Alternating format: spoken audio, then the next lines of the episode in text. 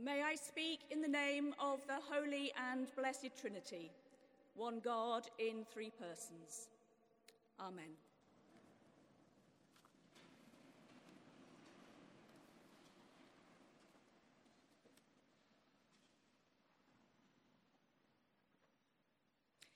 Nicknames can be trivial.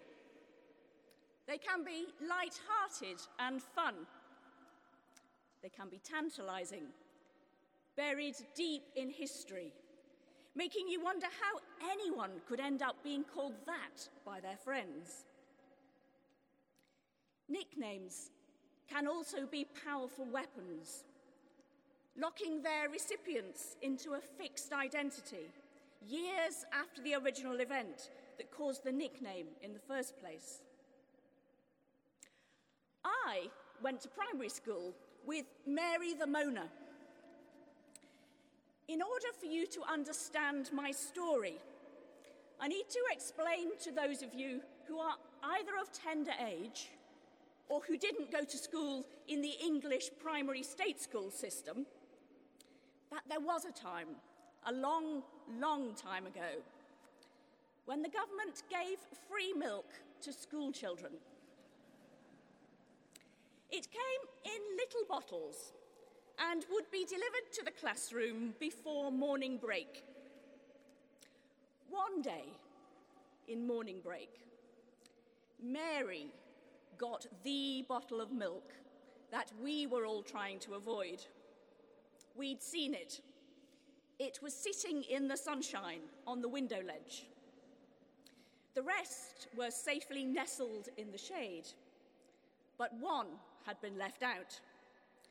And we watched it during the morning lesson, getting gently warmed by the sun. And so, being the uncharitable people that we were, we all avoided it. Mary came last, so she got the warm milk. She had no choice. Those of you who were at school in those days will remember that not drinking the milk was not an option. So she drank it. And as pretty much anyone would have done, described quite how unpleasant the experience was. From that moment onwards, she was Mary the Moaner. Even to this day, wherever I think of her, she is in my head Mary the Moaner. Even though I can't actually remember her moaning on any other occasion. Her nickname locked her in. She gained an identity from which she would never be free for those of us in her class. St. Thomas, whose feast day we celebrate today, was similarly unfortunate in his nickname. As I'm sure you all know, he is Doubting Thomas, a nickname that comes from the Gospel reading we have just heard. But it's a nickname that is un- as unjust and unfair as poor Mary's was.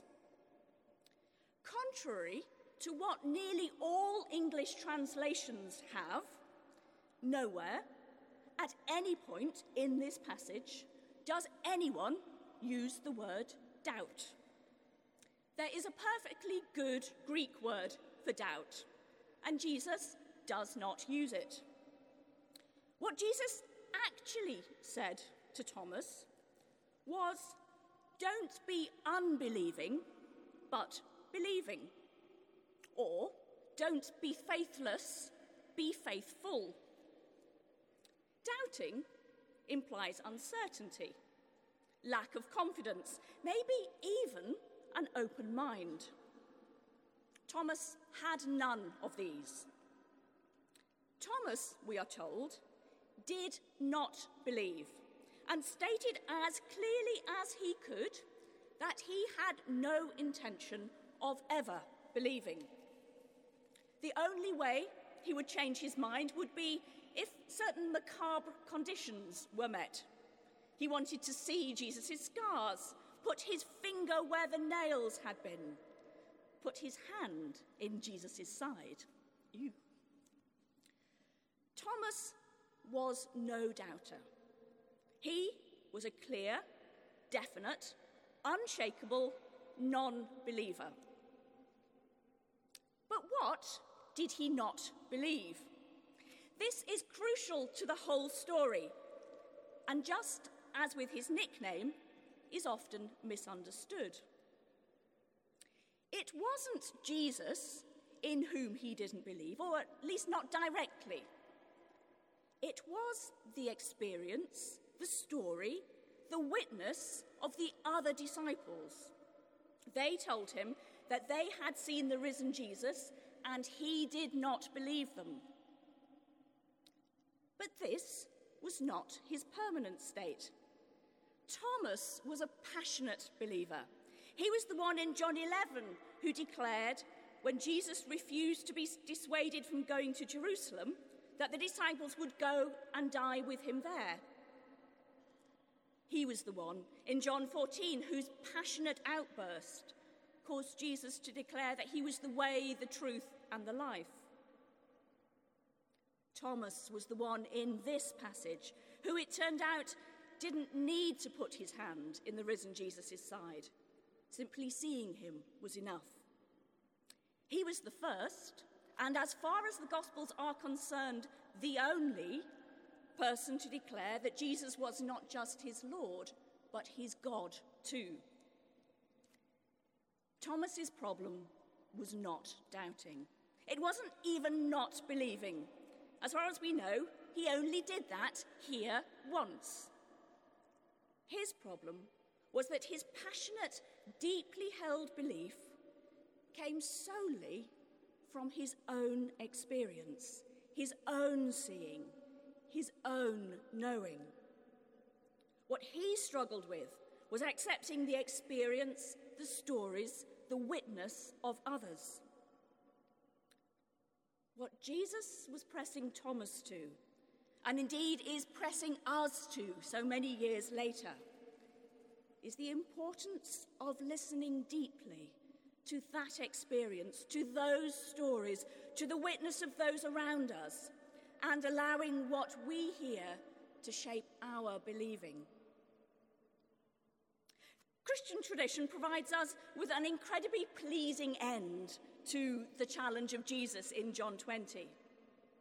It remembers St. Thomas as being a witness par excellence, taking his stories of Jesus and all that he believes so passionately about him far beyond his home territory of Galilee and Judea, as far, we are told, as India a place that holds a special heart in the place of John and his family and friends, and also of Viv. Today, we gather to give thanks for the ministry, past, present, and future, of John, of Simon, and of Viv. I am confident that I am not the only person here in this place whose believing in the Jesus who loves and who lives has been enriched by John and Viv's and Simon's own experiences, their stories of faith, their witness to Jesus. For all that has been, we gather here in this place today with our hearts full of gratitude to God and to each one of you. But as you journey onwards into new pastures of ministry, the challenge of Thomas rings clear in all our ears.